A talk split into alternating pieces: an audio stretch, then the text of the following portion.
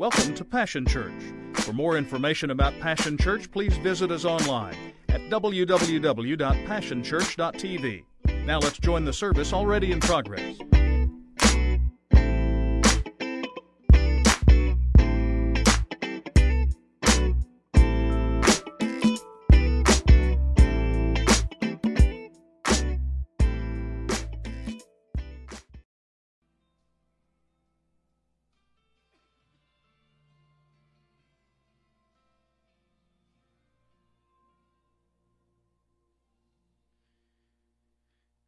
The Civil War was and is an incredibly painful moment in the history of our country.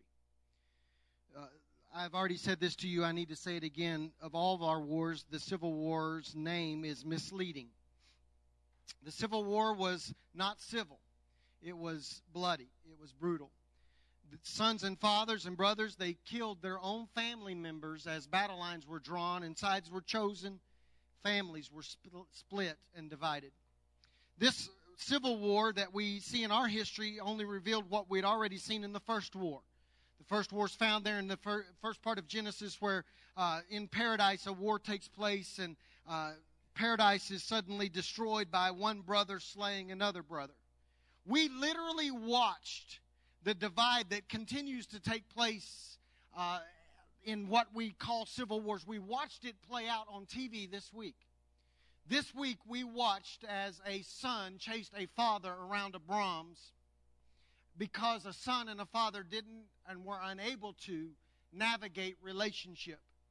And a knife was drawn and blood was shed and the lessons that we learned from Genesis and the lesson we learned from our own national history we see played out again and that is this those closest to you can inflict the, the deepest and the most damaging wounds we don't know how to navigate relationships.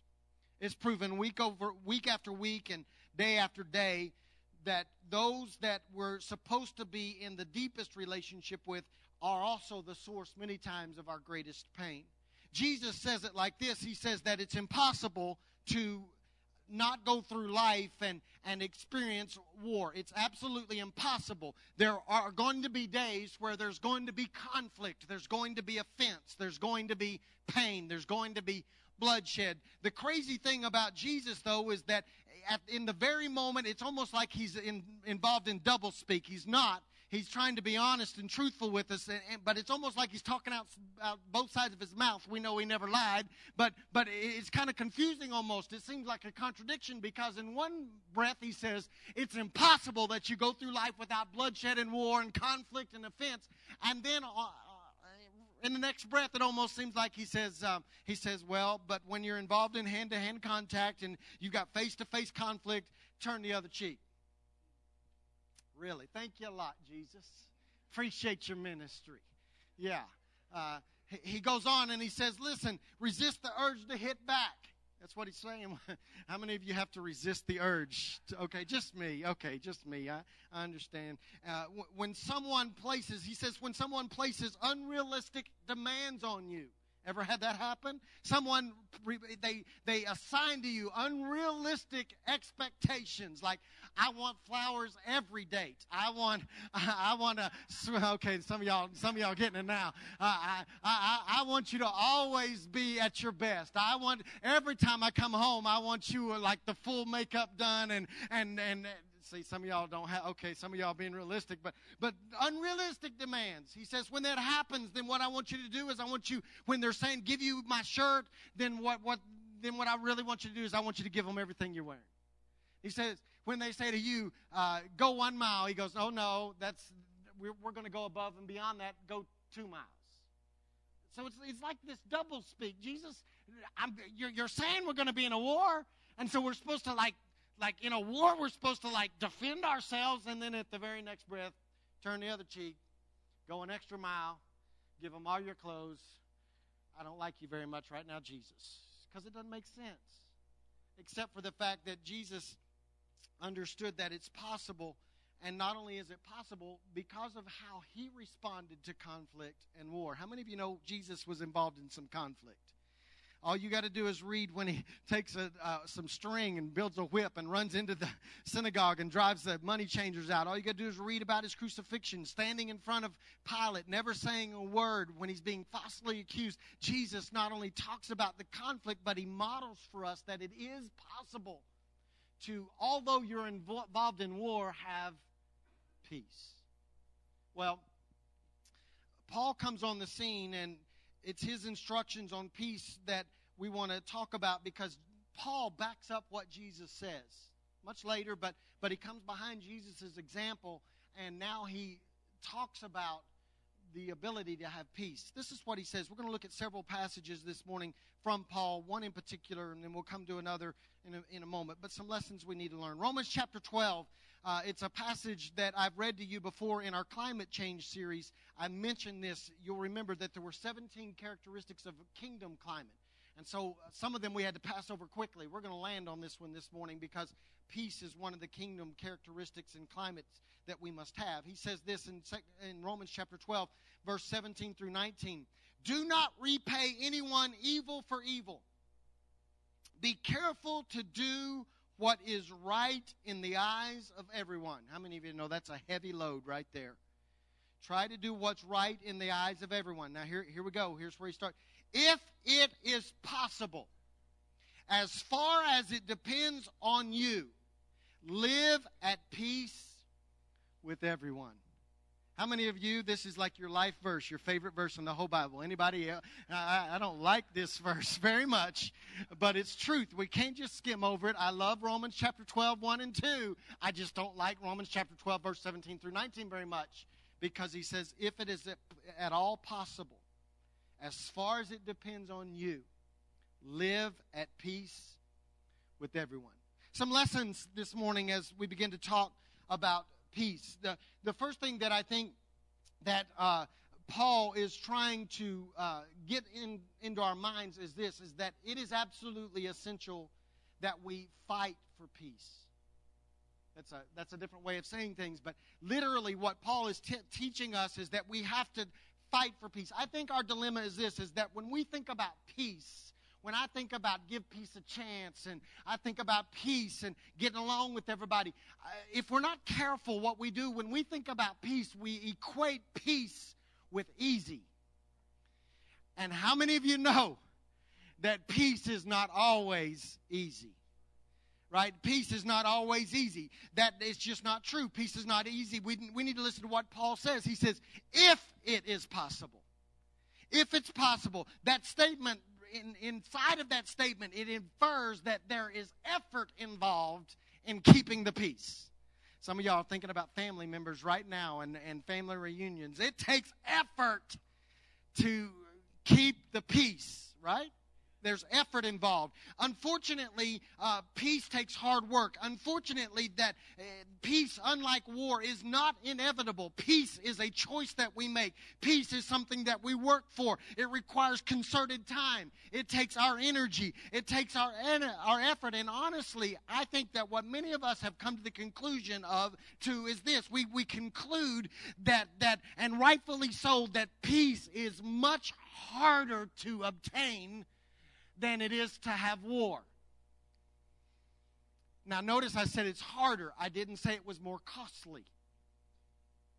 It costs us more to have war than it costs us to have peace, but it is oftentimes much harder to have peace than war. And so, so because it's hard, I think what takes place is that many of us who spend we spend a lot more energy on fighting than we do on keeping the peace. It's quiet in here.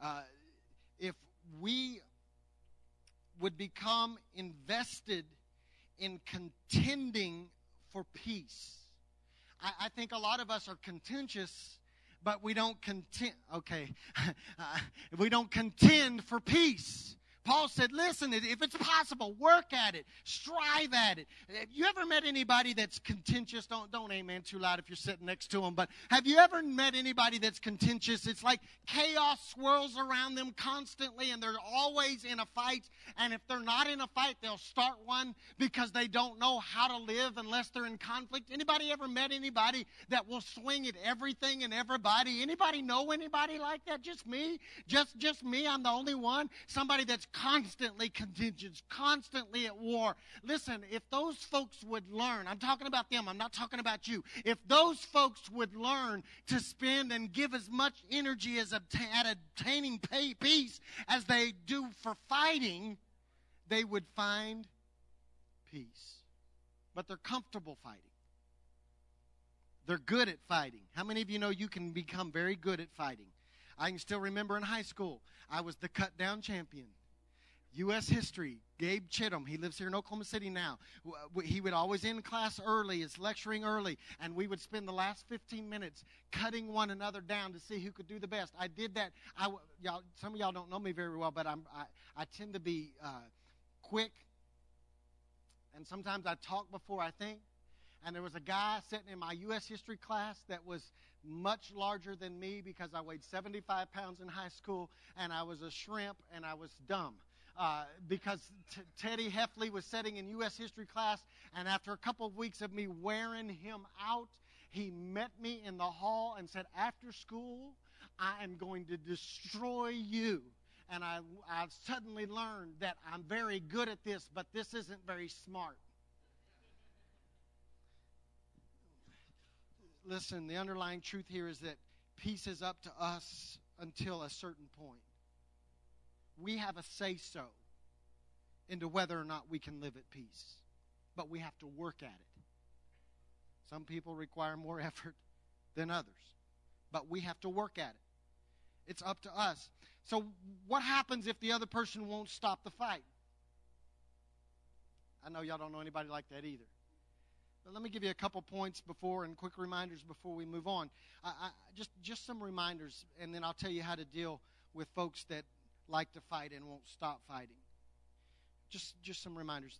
Number one, just as a, some advice this morning, can I tell you that you ought to trust proven character? When it comes to uh, who to fight with and, and who to keep, you know, putting your effort out there for, trust proven character. That's why last week I, I, you know, we talked about understanding the difference between a bad heart and a bad day if they have a proven track record, we call it a track record because it means they have a history.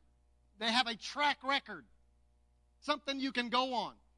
So, therefore, if somebody has a bad day, you want to keep peace with them if they have a bad heart.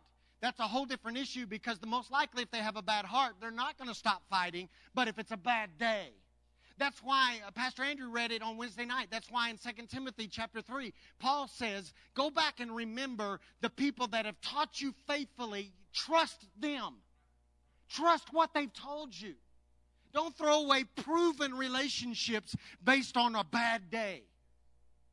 Was he talking about just the people that stand up and preach? No, he's talking about the people that you're in contact with on a daily basis that you have a trusted, proven track record with. You can trust their character. This requires us then, like we said last week, that you cannot borrow, actually, it's two weeks ago, I think, you cannot borrow uh, perceptions. You got to go back to the proven source for, of consistency for facts. Here's another passage from Romans that, that is uh, pretty blunt. Paul says, in Romans chapter 16, verse 17, he says, he's closing the whole book of Romans. Do you know how incredible the book of Romans is? And he's, he's given all this advice to the Christian at Rome, in Rome, and now all of a sudden he's, he comes into chapter 16 and he's going to wrap it all up. And he, and he says, These are my final words of counsel. This is pretty significant stuff. He says this in verse 17 One final word of counsel, friends. Keep a sharp eye out for those who take bits and pieces of the teaching that you have learned and then use them to make trouble. Okay, this is going over huge. He says, Give these people a wide berth. They have the intention of living, they, they do not have the in, intention of living for our Master uh, Christ. They only in this for what we, they can get out of it and aren't above using pious sweet talk to dupe unsuspecting innocence.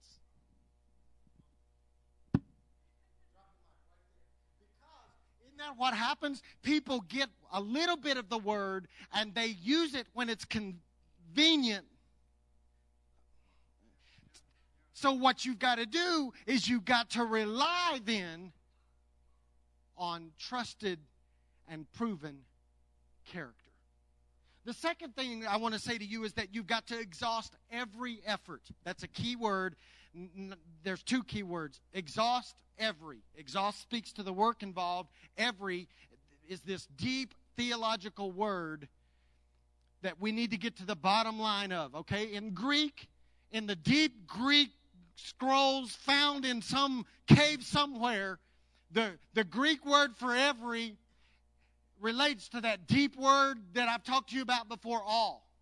I'm playing. I don't know what it is in Greek. I didn't look it up.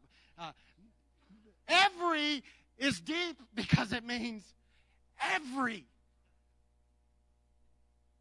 All, every. Okay. Uh, see, I think our biggest issue here is that we let ourselves off the hook. We try, but but but we don't try everything.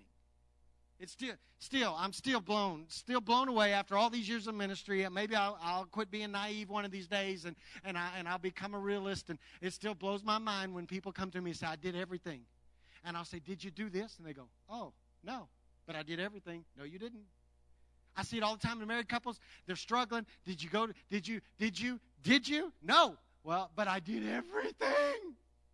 I did everything, Barry. I've done everything I know to do. Really? Did you go to counseling? No, I didn't do that. We don't like each other.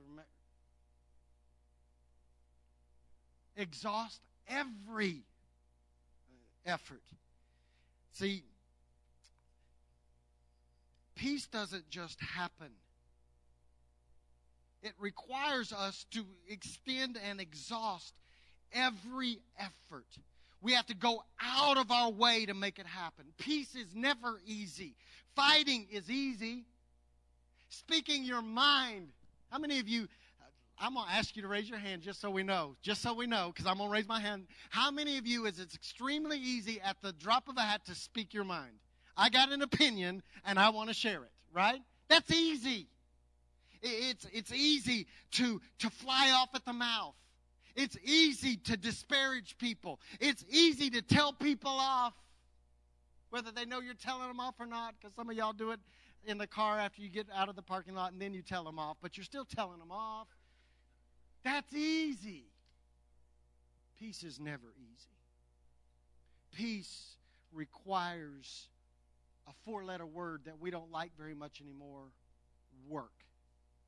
We must exhaust every every effort to keep peace. I'm going to come back to that in a minute because I'm going to tell you how to do that. But let me just give you another pointer real quickly. I, uh, Paul uh, uses an incredibly important word here in Romans chapter 12. It's a small word, but it's crucial. It's the most important word in the whole sentence. It's two letters. If if it's possible. If it's possible. If you've trusted, proven track record, if you've exhausted every effort, then he says, if it's possible. He must have come to con- this conclusion. He must have concluded that there may be times when it's not possible. All right. Everybody get out a piece of paper and a pen. I want you to write it really big and hold it up so we all know, okay? I want you to write the name of the person that it's impossible for you to have peace with. I want you to just hold up everybody can see it. We're going to hold it up to the cameras. So, but Paul must have understood that all of us would have these people in our lives that it was impossible. He he he uh, he recognized that that sometimes you just can't make it happen. You ever been there? Ever run into somebody that it was not possible? You've done everything within your power. You've trusted proven character. You've gone out of your way. You've exhausted every effort, and yet peace remains unattainable. Ever met those folks? There's no possibility for restoration. There's no chance of reversal. It, that is a frustrating place to be. You know, like you want to sign a peace treaty, but they keep throwing Twitter bombs at you. You're ready to like sign the peace treaty for life, and they're still in, they're still like throwing Facebook jabs. You know they're talking about you. You know they're talking about you. When they put that quote, you know they're talking about you. They verbally assault you. Y'all, some of y'all looking like y'all have had a really easy life. Y'all ain't never had nothing like this happen. But if you live long enough, there are going to be people that you're going to come into contact with, and you will have done everything within your power to keep peace, and it will not be possible. Fortunately, Jesus gives us, he steps into the fray and he gives us a, uh, what to do when peace is not possible. It's found in Luke chapter 10. He's giving his disciples traveling instructions. He talks to them about traveling light. Don't take a lot of luggage, don't take a lot of resources, all this stuff. And he makes this statement. He talks to them about the fact that he says, I'm going to send you into these villages to preach the gospel. And he says, when you get there, try to find the man of peace, someone that will receive you. And when you run into somebody that's not willing to extend peace to you, this is what he says take your peace back. I don't even have time. Some of y'all just need to take your peace back. You've been trying you've been offering peace, peace, peace, peace, peace. Every effort's been made and they keep rejecting that and, and stomping on that. Take it back. And then he makes this statement. When you run into an encounter like that, he, he gives a great statement. He says, after you've done that and you've taken your peace back, take your shoes off and dust them off. When we aren't received with peace, when we when when when there's no peace returned then what we're supposed to do is we're supposed to dust off dust off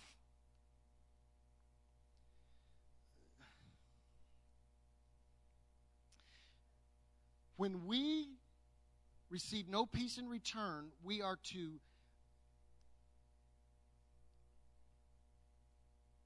live in such a way that the dust of those broken, rejected, shattered relationships don't build up on us.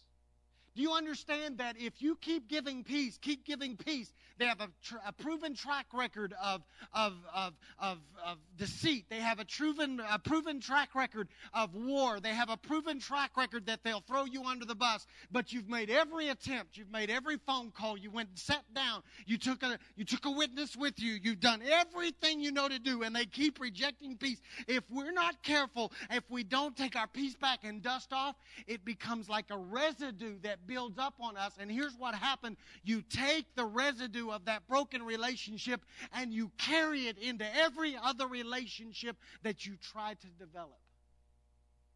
Some of y'all having trouble in your current relationships not because your current relationships have issues, but because past relationships had issues. And the dust that built up on you then that you refused to get rid of, you've been carrying it out and carrying it with you, and you offload it on somebody else. Some of y'all paying a price right now, not because you've done something wrong, but because somebody else did the person you're in relationship with wrong, and they won't let them live it down, and they won't let you live it down. Dust off.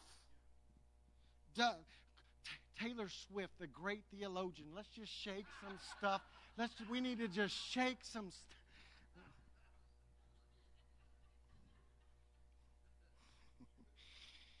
the residue, the dust of those folks literally keeps us from being able to continue our journey. I am convinced of this. I, am convinced that if some of us would quit having dust, we would quit having dust ups if we would have some dust offs. That's all, I can't even say that fast. Some of us would quit having dust ups if we would have dust offs. There are some people in your life that after every effort's been made, you will have to come to the place where you just go. And according to Paul, I give them a wide berth. And I stay away from them. So here's the question if people are inclined to fight,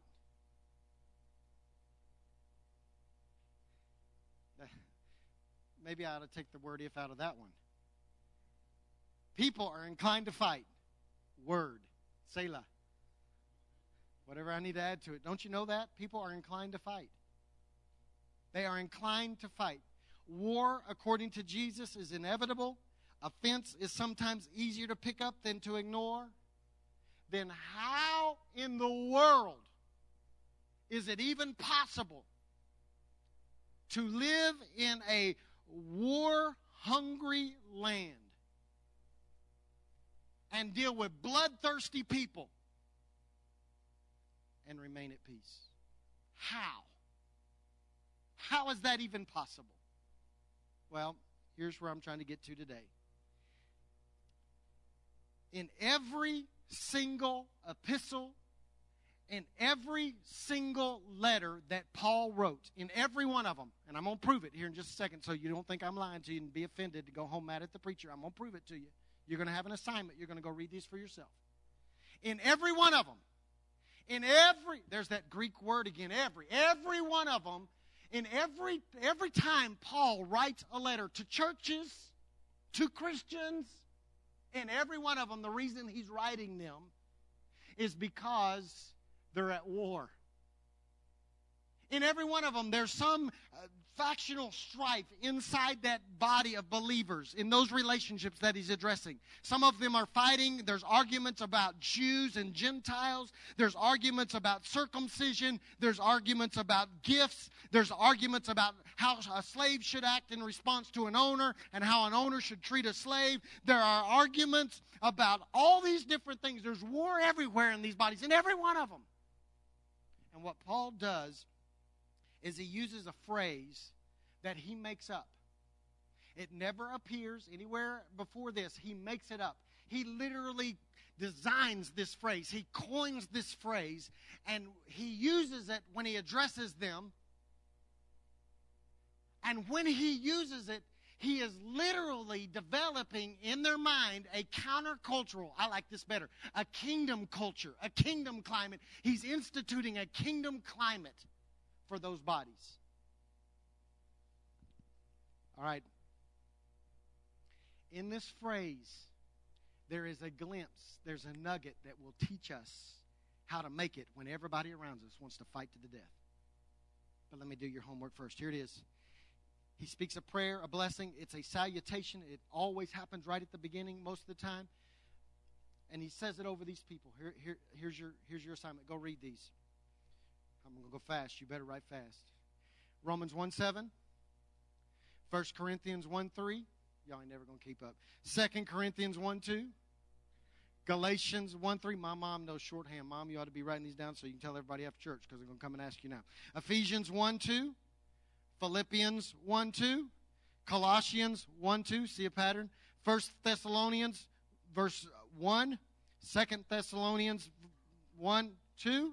1 Timothy 1 2, 2 Timothy 1 2, Titus 1 4, Philemon 1 3.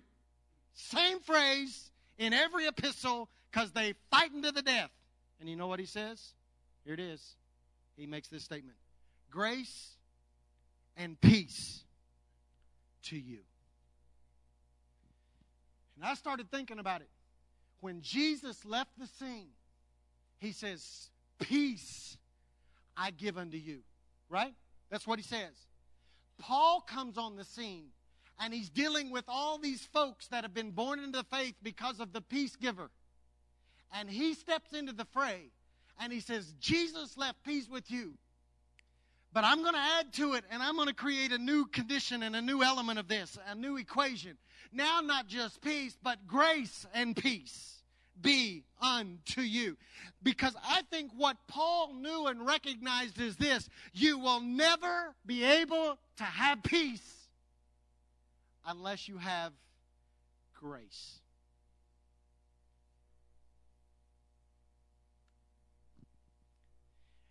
I submit to you this morning that a lot of us want peace, but we never extend grace. I'm preaching my stinking guts out right now. I'm telling you, I'm not sweating very much, but I'm telling you, I'm preaching right now. A lot of us want peace, but we refuse to offer any grace. And I want to tell you this morning, I can almost guarantee you if you have a peace shortage, it is a direct result of you having a grace shortage.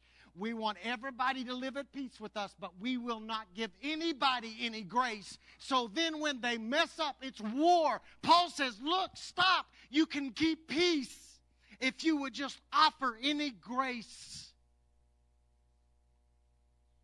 The writer of the Hebrews, book of Hebrews comes along and he combines both concepts again in Hebrews chapter 12, verse 14 and 15, he, make, he makes this powerful statement. He says, Make, I don't like this one either, make every effort to live in peace with everyone and to be holy. Without holiness, no one will see the Lord. Listen, see to it that no one falls short of the grace of God, and that no bitter root grows up to cause trouble and defile many the writer of Hebrews comes back and he just reiterates what Paul's already been teaching. He says, Look, you need to live at peace with everybody. But how do you get there? You you you keep each other bathed in the grace so that no root of bitterness may grow up and ruin the whole thing. Listen, uh, a lot of us walk around with the root of bitterness simply because we want peace. Oh, I just want to love everybody. I wish I could love everybody. I want everybody to love me. I want everybody to be nice to me. I want everybody to talk. I want them to like offer me a cup of coffee and I want them to open the door and I want to write them nice notes and I don't want them to park so close they dent my car. Y'all quit parking so close to my car. And uh, and uh, and I want I, I want and yet, when they don't live up to the peace without the grace, there cannot be peace. The only way we can live at peace is if we have grace. And I am submitting to you today that as people of passion, if we can ever learn to be gracious people, we could be peaceful people.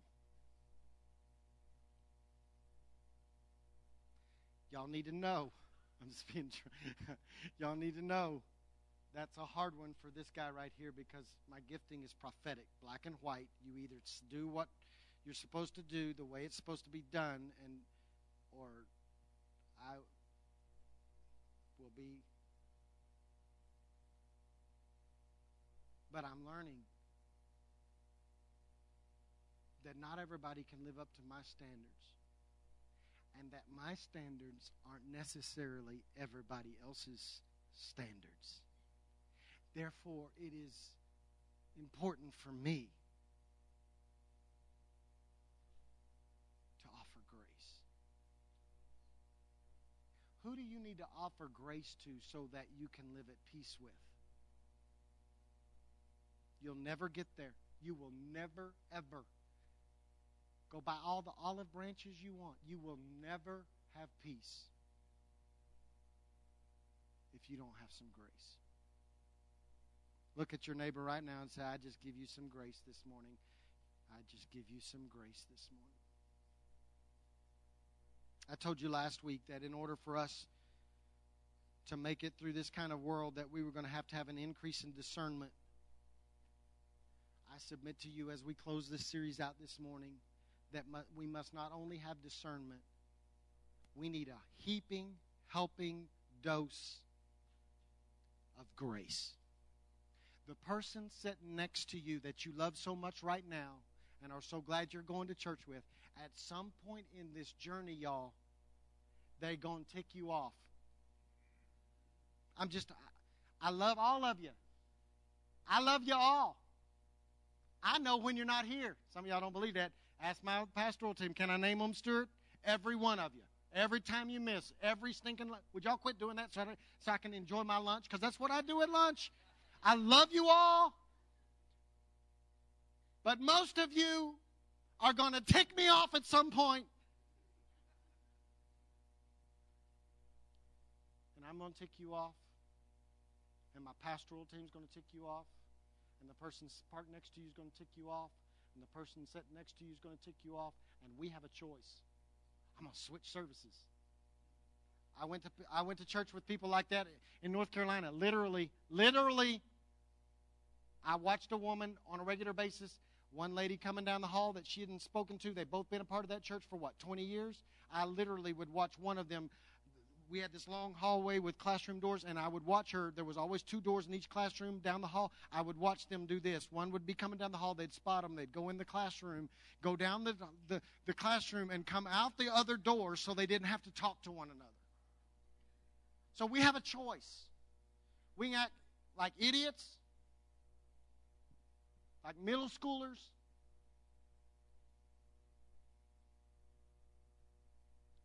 We can grow up offer each other grace, knowing that the person next to us is going to blow it. It's inevitable. We're human. But I want to be at peace with you and I want you to be at peace with me. So I'm going to extend grace to you, and I expect you to extend grace to me. And when we do that, there's a blessing. The Bible says that where there's unity, a blessing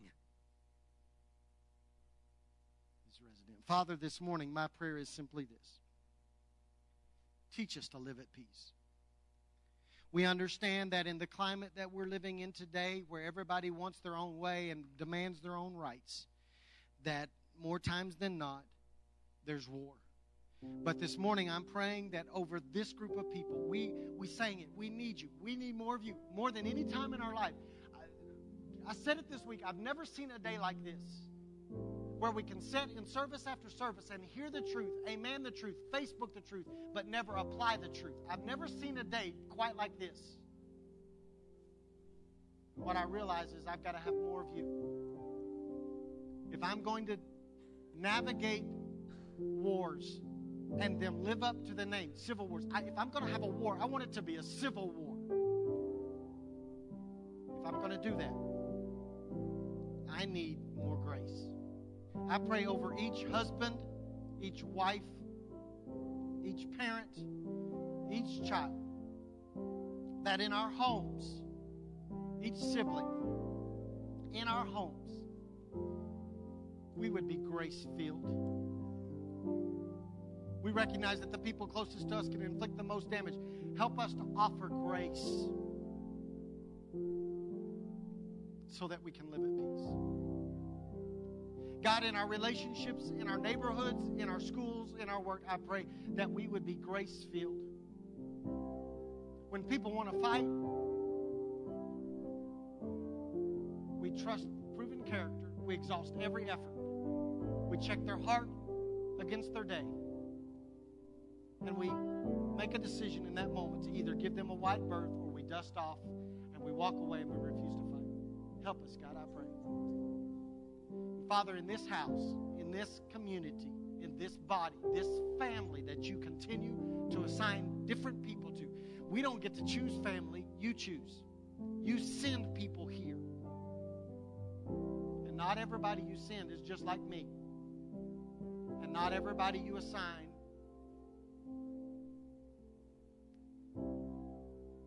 shares common ground. Except for this we can choose to be grace filled. And so, Father, this morning I'm praying over this body. I pray in the name of Jesus that not only would we have an increase of discernment, I pray that in the name of Jesus, we would have an increase of grace and we would give great grace. Like it says in Acts, great grace was upon them all. Let this be a house full of great grace. And when we could be offended we could be hurt and we could be divided and relationship could be broken, I pray that instead grace would be applied and peace would rule and reign in this house. And out of that, a great anointing and blessing would fall. I ask you to accomplish this. In Jesus' name. Amen. Would you raise your hand real quick? Let me bless you, and then I'm going to turn this over to Pastor Andrew. Father, I bless my folks today. Peace grace. Grace and peace, unseparated, be upon them. I pray they would walk in this. It wouldn't just be a sermon, they would walk in this. I ask it. Bless them with grace and peace today. in Jesus' name. And everybody said, Amen. Amen. Well, as my ushers get in position to take up.